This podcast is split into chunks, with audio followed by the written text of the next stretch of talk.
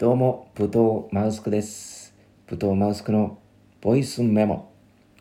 始まりました。えー今日はですね、あのー私がですね、1年前に、あのー函館旅行に、え行った話でございますけれども、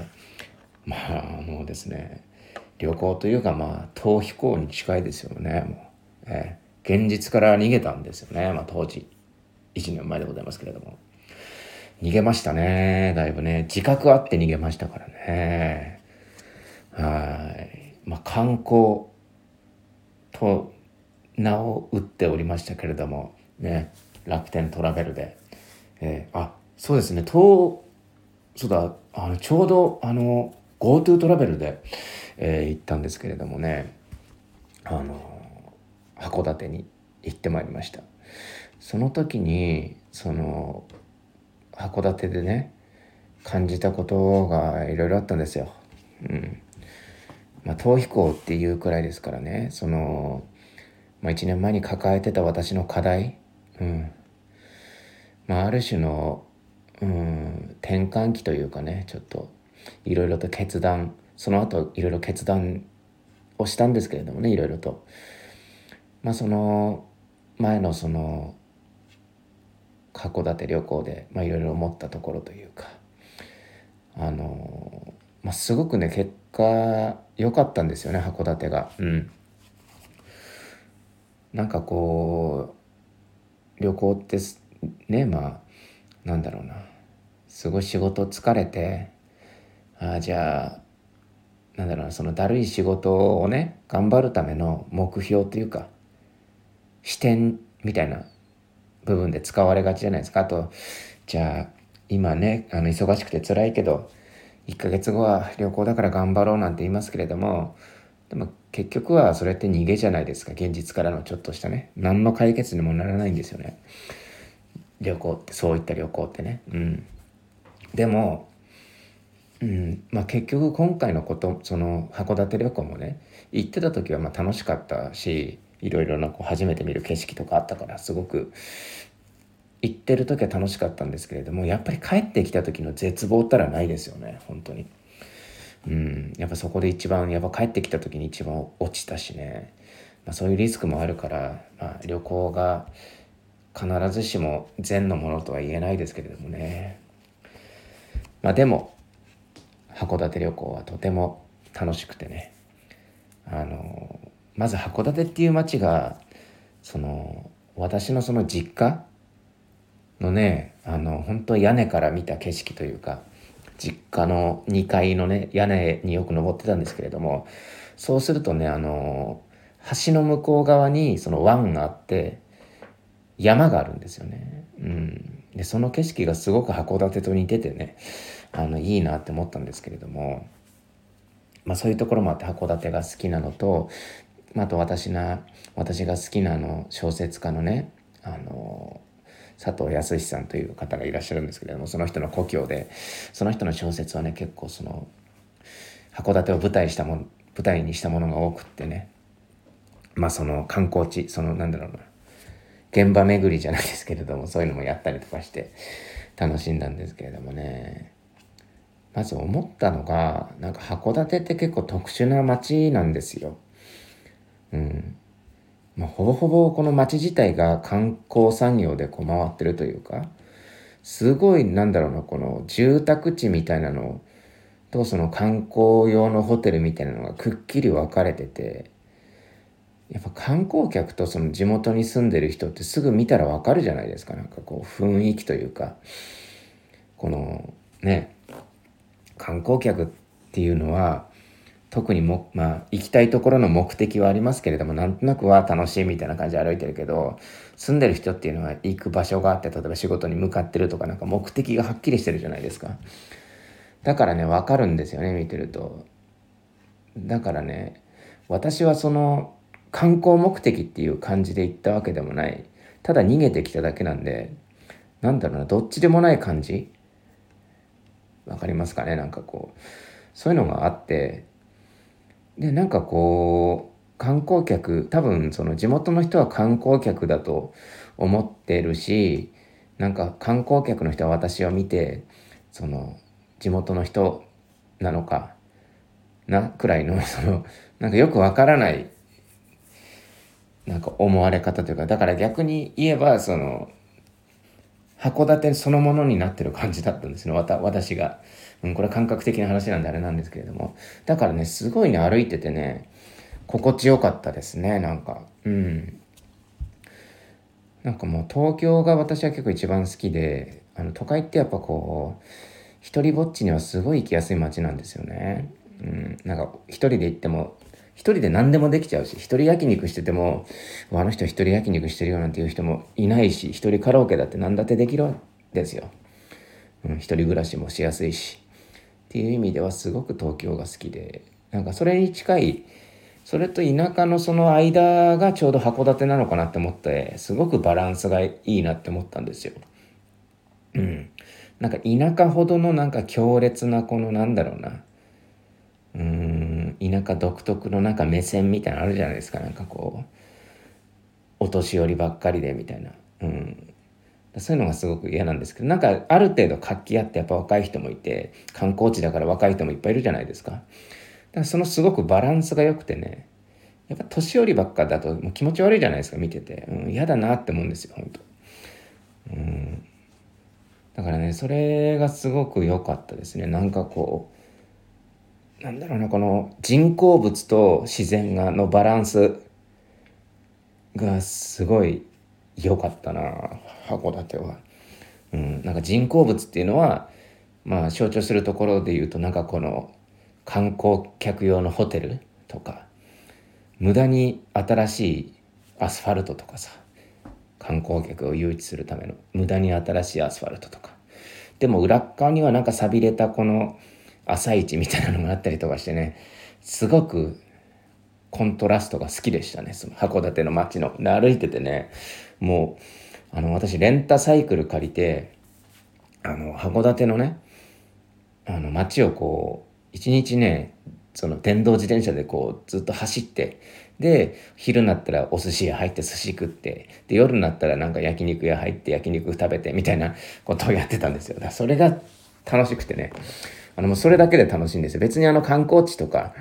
あのー、行かなくてもねなんかその街に住んでる感じで私は結構体験するのが好きでうんだからねあのー有名な観光地とかほぼ行ってないんですよ。だから函館山も私登ってないです。ちょっと観光好きな人からしたらちょっと行かれてる行動ですけれども、だって行ったってしょうがないんですよ。あんなとこ。だってもう写真とかで載ってるわけじゃないですか。ね。で、それをなんかこう、スタンプラリー的に函館山行きました。例えばなんとか修道院行きましたとかね。これ見ました、あれ見ましたとかじゃなくて、なんかその時に行ってなんかやりたいことをやるのが好きなんですよ。うん、だから私はそのレンタサイクル走ってお寿司食った後にああお腹空いたなとか思ってで銭湯とか行ってね地元のであちょっと坂登りてえなって急に思ったんですよね函館でそしたらその修道院の近くに坂あると。山の上にあるから坂ありますよっていうのを調べて。でただ坂登って。で修道院の目の前に着いたんですけど別に修道院はそんな興味ないので坂登ってなんか観光客がうろうろしてる中坂下ってうわ気持ちのいい坂だったなっつって。で帰るっていうねちょっとほんと特殊なまあおそらく特殊なその楽しみ方をねしたんですけれども。なんかそういうあの3泊4日でしたね。うん。でも結構すごかったですよ。だからその佐藤康さんという小説家のねそのなんかこう展示されてるところがあるんですよ。文学館みたいなところ、うん、そこに行ってとりあえずちらっと見ようと思ったらそこの、えー、そこにいる女性の方がねすごくその佐藤康さんのこと詳しくてその人と2時間くらい喋ってたりとかねあのこれもこれ面白かったですあれ面白かったですみたいな。今度映画化あれしますよみたいな。マジかみたいな。話を2時間くらいしてたりとかね、うん、結構自由に、えー、楽しめた部分はありますねなんか、まあ、とにかくねあの函館はねすごくいい街でねあのー、まあ、函館といったら朝市が有名なんですよ。あのー、活気のあるね。あの朝市があるんですけれどもまあ一応そこはねあのホテルとその駅と駅の間にあったんでちらっとこう歩きながら覗いたんですけれどもなんかメロンカットメロンみたいなところが至る所で売っててあカットメロン食べたいなって思ってカットメロン買おうかなちょっと高いけどまあいいかくらいの感じで買おうって思ってうろうろしてたらねやっぱああいう朝市ってすごくねやっぱこうもう観光地のそのなんだろうな観光地意識というかなんだろうその店員さんがすごく頑張ってんですよね。うんまあ、もちろんなんかこう素でねそうベラン名的な人いるじゃないですか。ね。えっせっせ安いよと買ってってお兄ちゃんみたいな。えいえいえいみたいなあるじゃないですかノリその朝一のノリ。安くするからいくらいくらだったかの？ねねいくらだったかの？みたいなことをゴリゴリ言ってくる人いるじゃないですか。だからこれがキャラに合っててあの自然だったらいいんですけれどももう明らかにあの本当地元の大学生みたいなさ暗そうなさここがさあのパリッとしたハッピー着てさなんだろうまだ洗濯してないやつだろみたいなの着てさお兄さん買っててよ、買っててよ、みたいななんかこう片言で喋る感じ。で、まあ、ちょうど私がそのカットメロンのところで、あの、来た人が、あの、すごいね、無理して私に話しかけようとしてくるんですよ。ね、この孤独な人間とね、あの、ベラン名、ベラン名な感じ、その朝一のノリがまだあの身に、身についてないその大学生のお兄さんみたいな人がとね、対峙したわけですよ。そしたらやっぱりこうなんだろうな、こう無理してね、あの、愛用みたいな感じなんですよ。うん。なんでは、そんな無理してしなくてもいいのになと思って、でも強要されんのかなとか、朝一だから元気にしろとか、ね、あの、おじさんとかおばさんに怒られんのかなとか、こう考えながらね、やってんだろうなって思ってたら、そのね、お兄さんがね、どっから来たんですか？みたいなこと聞いてきたんですよ。どっからかん、どっからの観光ですか？みたいなこと聞いてきて、や、そんなのもう興味ないだろうって思って、無理やり聞かなくていいんだよって思って、うーん、ちょっと、なんかもう、悲しいよな、でもな、そういうのなって思って、わかるよ、わかるよって思って、あの、まあ、その時ちょっと、おふざけを思いついてしまってね、あの、函館山ですって答えちゃったんですよ。あの、函館山ですって答えたんですよ。そしたら、そのお兄さんが、函館山って言って なんかすごい、なんかメロン持って固まっちゃって、ああ、そうですね。函館さんね。いいっすよね、函館さんって言われて、はあ、と思ってやっぱ、そういうしょうもないジョークを聞く余裕もないというか、なんだろうな。うん。だから無理してるとそういう風になんだなって。うん。自分らしく生きてればさ、函館さんって言われてもさ、は？とか言えるじゃん。何言ってんの？とか。そういうことじゃなくてさ、とか。どこ、あの、どこから来たのっていうのは、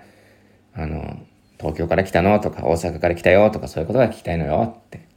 函館ちゃんとか、ねえそんな、そういうことじゃないよっていうことを言えちゃうわけじゃないですか。うん。まあ、ボケだって理解してくれたらね。いやあ、なんか、函館さんって、函館さんって、函館さんって、っていうね、会社もできるわけじゃないですか。なんでね、ちょっと、まあ、メロンは美味しかったですけどね、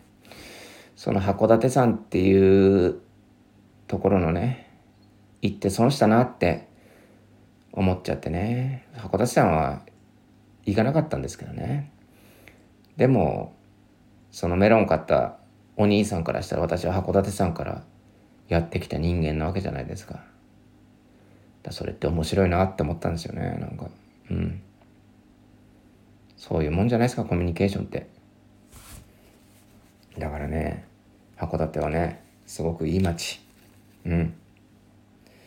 皆さんもね、行けばいいと思います、函館。で逃げるならやっぱ寒い方がねいいですねなんか暑いと頭ぼーっとしちゃうけどどうせ逃げるならやっぱ寒い東北に逃げて逃げたけど寒いから頭がシャキッとしました。みたいな。ところがあるんでね。最悪。逃げても。寒いから。うん。そういうメリットはありますよね。なので函館観光地としておすすめです。ぜひ行ってみてください。ただ朝一のお兄さんに「どっから来たんですか?」って言われて「函館さんです」っていうボケはおすすめできません。今回は以上です。どうもありがとうございました。